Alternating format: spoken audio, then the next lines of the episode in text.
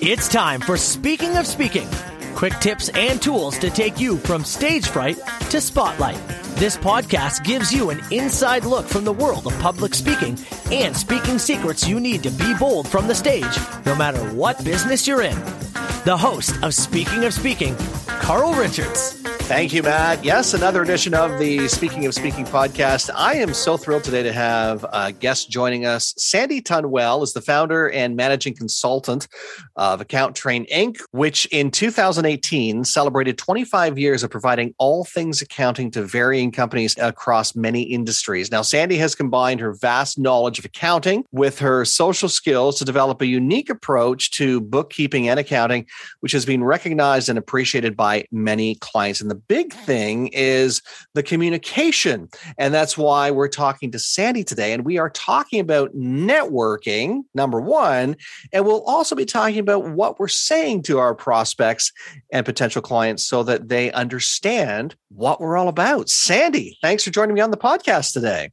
It's my pleasure, Carl. Nice to be here. So you've been in business for quite a while and let's start with the networking piece because I think that's where things really started to shift for you because networking was it was a very powerful tool in building your business and your brand. It certainly was. I started Account Train in 1993 and I didn't know much about business at the time. Someone, I wish I could remember who, suggested that I join the Chamber of Commerce and which is now for Ottawa, the Board of Trade. So I looked into going to several networking events, and they had varying ones. They had events that were for small business and for large business. In the beginning, I attended many just to see where my audience was. And I realized quite quickly that there was a breakfast that was held monthly that seemed to have the type of clients I was looking for, which was specifically small business and many startups. So, what would happen is I would go to these breakfasts and I would meet small businesses and what do you do? What do you do? And we'd get to know one another. And quite quickly, because I was going regularly, I found that people would start to recognize and remember who I was and what I did. And that allowed you to build the business. And obviously, building was due in, in, a huge part to the communication and the language you were using as you were in those networking settings. Yeah, I find that what naturally came to me was if I was speaking to a person one on one and they said, Oh, I've just started a business and I'm confused about GST or do I need my own bank account for the business? And they were starting to ask specific questions and I would answer. I didn't say, Call me and make an appointment. Right. Just for a quick answer. And that way, right away you build a relationship that's not sell sell sell as well as they get to know hey this person knows their stuff so i thought that was a smart approach and it seemed to work now thinking back to those networking meetings what were some of the things that you observed with other people who were networking and good or bad it doesn't matter what were some of your observations in that environment well when i get a new client i always say to them you know, go out and network because they expected the sales to come to their doorstep without doing anything. Yeah. and I don't really believe in this, you know, cold calls. That's a difficult uh, approach, and people don't want the call at the other end, and nor is it comfortable for you making a cold call. So I would say to people, go start networking and don't focus on who the speaker is or where the event is. Focus more on just getting out regularly to get your face out there, just like I mentioned earlier. Mm-hmm. What I was noticing was happening when I was going was first of all, there weren't very many bookkeepers attending these networking functions. And that made sense to me because stereotypically bookkeepers are shy, they're quiet, and they would be nervous and uncomfortable in that type of setting. Mm-hmm. Lucky for me, no, I thank my talkative parents for that. I'm very social, so it came in handy.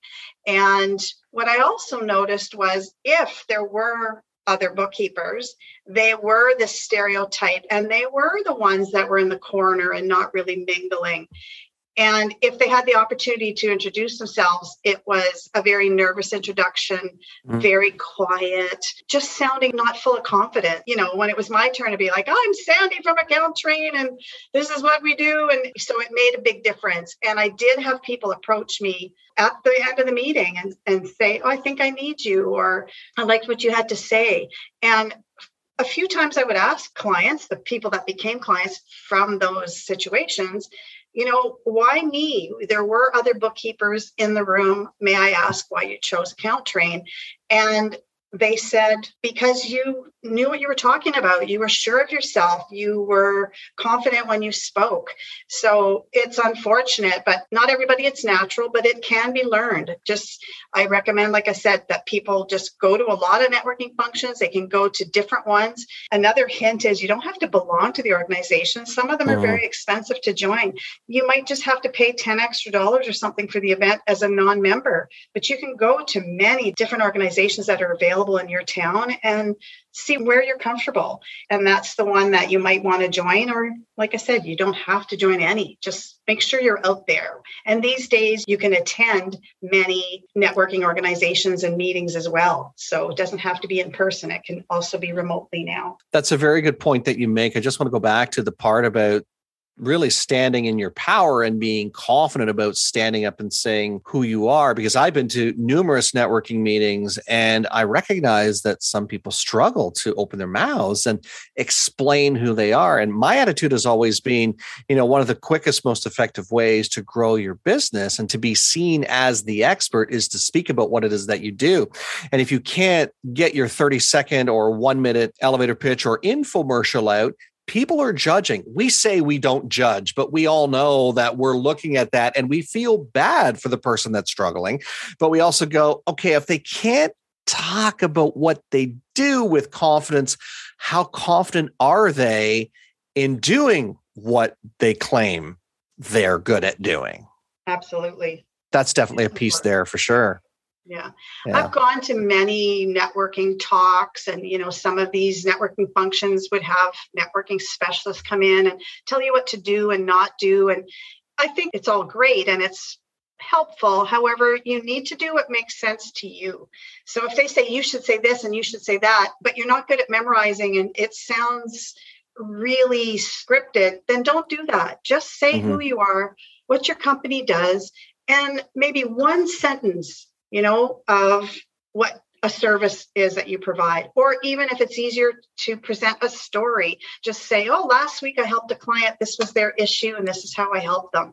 So that's an easy way as well. That's a great example. I actually really like that example. And if you can say that, especially if you're looking for things to say, and I know people that are always looking for that. I have to think of something magical to say, or I have to have a hook or a tagline, or or I have to make sure that in my 30 second infomercial I have a BOGO. I have to have something to give away or sell, or that's not what it's about. It's about exactly what you said. It's what can you say? What are you confident in saying?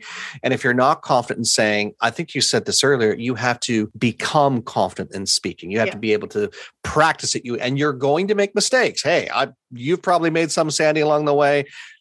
I've made a lot along the way. You know, you and I are both very professional people now, and we've made mistakes, but it, you don't get better at something you're not good at if you don't do it. And the other thing, too, that I've noticed, and maybe you notice this too in networking, and this goes to what we you know one of the areas we wanted to talk about today too was the power of networking is really important but the power of clarity within what you're saying mm-hmm. is really important and i've been to networking meetings and being in client appointments where people will start talking about if they're a financial person they'll talk about the rule of 72 and they'll talk about this and they'll talk about all these you know markets and stats and that's not making me feel comfortable. If anything it's making me feel awkward. Have you experienced that?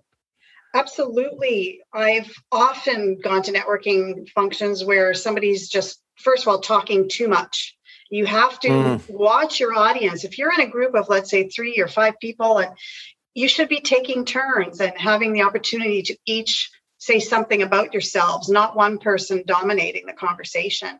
But when it is your turn to talk, you want to make sure that you're saying something that they're going to remember. And there's no point in talking accounting lingo in my case because I yeah. know that most people don't understand words like accrual accounting and amortization and even the word financial statements. So dummy it down you know you'll as you're starting to work with people you can start to increase the vocabulary with their confidence level but at the beginning you know bring it down to earth certainly in that networking setting but even if they're in your office for the first time you're not going to start talking about you know acuities and accruities and other you know top line this and bottom line this. And you're going to want to take it step by step. And i think that's the fault of not just some industries but it's the fault of the people within them that they forget that all of that lingo all of that jargon means nothing.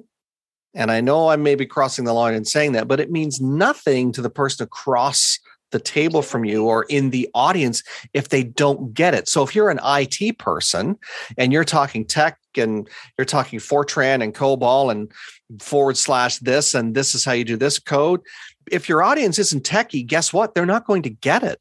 Yeah. They're, they're lost and bored, actually. Yeah. The last person they're going to want to deal with because they're going to think, A, I'll feel stupid. B, I don't know if I should be asking the questions, and I will have questions. It's not a comfortable place to start. And within your organization, that's one of the things that you're sensitive to. You're really good at making sure that when you're working with clients and you're educating your team that, hey, when we're working with clients, we have to leave the jargon off the table until they get to a point where they understand what this means and this means and what this type of document that you need is. You just don't throw it out there in the first meeting. You actually educate them along the way, right? Absolutely. So there's a lot of terminology. So we can either say, you know, the sentence with the word in there and say what that means is. And a perfect example is the word accrual that's accrued accounting. You hear that term. Are you going to do an accrual? You hear this term over and over. People don't know what it is. And so, what I tell people is it's just another word for timing. It's all about when we time things in accounting so that the documents are taking the information in at the proper time. So, that's all that that means. And I'll give them examples. I'm a huge believer of examples because people learn that way. They learn from stories and learn from examples, stuff they can relate to. So, that's our approach. But if you don't educate them along the way, then they get lost. And I found that when I was learning about financial services, and it was because of being in the financial services world that and I was only in it for a very short period of time, but in learning about I'd never heard of the rule of 72. I had no idea what it was, didn't realize how it applied to me. And after I explained it, and I'm not going to explain it on this podcast because this is not a financial services podcast, but there is an example right there. But what the rule of 72 is, we're not going to explain it here. But how many people would sit across the kitchen table from a financial expert and say, okay, well, the rule of 72. And if you don't tell people what it is, just like you did with the accrual accounting, if you don't say what it is and mm-hmm. explain what it is and help your client in making sure they understand not only what it is, but the importance of it and have them in that path. You mentioned earlier, and I did want to mention this because this is very important. Regardless of whether you're working one on one, like you work a lot one on one with clients, or if you're talking to people in an audience setting, for example, like when you're speaking to them, if you are making them feel uncomfortable or stupid or they should know something, but they don't, it's not a good feeling for the audience. You want them to feel good. You want them to know that you're not only the professional and you're the go to person, you're the unmistakable expert, but I can trust you because you're going to speak in my language. So I do trust you. Yeah, absolutely. I take no pride in speaking above people. So yeah. I always bring it down to the common knowledge because accounting has a lot of its own words, but yeah there's other words that we can put in its place so that the person understands it. And I want people to participate and to feel comfortable in a setting if I'm giving a workshop. I did learn the hard way. You you mentioned, you know, we make mistakes along the way. Once mm-hmm. I gave a workshop actually at the Board of Trade. I was lucky. I was invited to give many talks, but the very first one I gave, I did that. I was either going too fast or I was speaking above them and I noticed halfway through I've lost the audience. And that's tough. You don't want to lose the audience where they're looking on their phones and they're getting up and helping themselves to more coffee and speaking amongst yeah. themselves. So that's the aim. That's the target is that you've got them sitting at the edge of their seat, taking notes, raising their hands to ask questions. That's a good audience. You know you've engaged them when that's the outcome. Absolutely. When you're engaging them, but you're also giving them that call to action and they've been moved to that point because there's a reason why they put chocolate bars and potato chips at the end of the grocery aisle, right? There's a reason mm-hmm. why they're there. And it's because of the emotion that people connect with it. They remember, you know, it's their favorite chip that they've eaten for years, it's their candy bar they ate as a kid, whatever it is. It's the same thing when you're speaking. There's that emotional connection that you've made with the audience. You've built the trust, you've given them the emotional connection, you've given them that reason to trust you even more. And you've in something that you've said, you've made it aware to them that it's something that they need. So they need you because of whatever their problem, if I can call it that. It's problem solution, right? You but you've made them aware of that. Let's talk about workshops because and congratulations by the way on making that mistake once and then moving on from it and having being very successful with other workshops. That's great. But you actually have a workshop coming up that's going to highlight and help people in ways too. So talk about that a little bit. Yeah, thanks, Carl. Yeah, I'm going to be doing a lunch and learn workshop on Tuesday, January 18th at 1 p.m. Eastern Standard Time because I'm here in Ottawa. And what we'll be talking about are the most popular questions were asked by new and small business owners. Also, the three types of companies that exist in Canada and the difference for tax purposes, as well as what CRA is looking for and when is it due? I'm amazed at how many questions were asked by new business owners about HST and incorporating and how do we present this to CRA and what does this look like and what does this mean? We're always asked the same questions over and over again. So with that, we've designed this one hour workshop where I go through all of that and have a Q&A at the end and people often walk away saying in this hour with you, I've learned more about accounting than I have ever before. And, you know, I feel very comfortable now with some of the questions that I had, or most of the questions that they have. And then we move on from there. Now, if you're listening to this podcast and you're outside of Canada, no doubt Sandy will still be sharing some very valuable information. But certainly, if you're interested in finding out more, we're going to post those links in the show notes. And Sandy, is there an investment to sign up? for that? Yeah, thanks, Carl. Usually I give that workshop for $199 Canadian, but if someone's listened to the podcast and is interested, I'm happy to offer it for $49 Canadian. Oh, wow. Phenomenal. Thank you so much for offering that to the audience today. So, $49 and some amazing, you know, if you have questions, just like the one Sandy mentioned there, if those are top line, so to speak, in your mind, especially as we start here in Canada, anyways, you know, we'll be looking in January, February, doing our taxes like we do for a year. but so if those are questions that you have, that's a good way to get them answered for sure. So again, January 18th, one o'clock, we'll post all the information and the links in the show notes. Sandy, this has been an amazing discussion. I congratulate you on the work that you've done with clients and the success in business and all the wonderful things you continue to do. And thanks for being a guest today on the podcast. Quite, quite frankly, I'm, I'm glad we could have this discussion. Before I let you go, though, any final thoughts that you'd like to pass along to the audience? Oh, boy. No, I think that it's important when you're a new business owner that you hire someone, even I know money's tight sometimes when you're new, but hire somebody because there are a lot of questions and unfortunately in accounting yeah. there are a lot of rules. And what often happens is you're breaking rules and not even realizing it. So you don't need to necessarily hire somebody to do the books from day to day. You can hire somebody just to give you some guidance to answer some of your questions maybe to check in with you along the way. And again maybe just at year end to have a little review with you. And then you know you've got the confidence that whatever you are reporting to CRA, Canada Revenue Agency in Canada, that you followed the rules and you can be confident that, you know, they're not going to be coming knocking on your door, taking you away. Sandy, again, thanks for joining me on the podcast.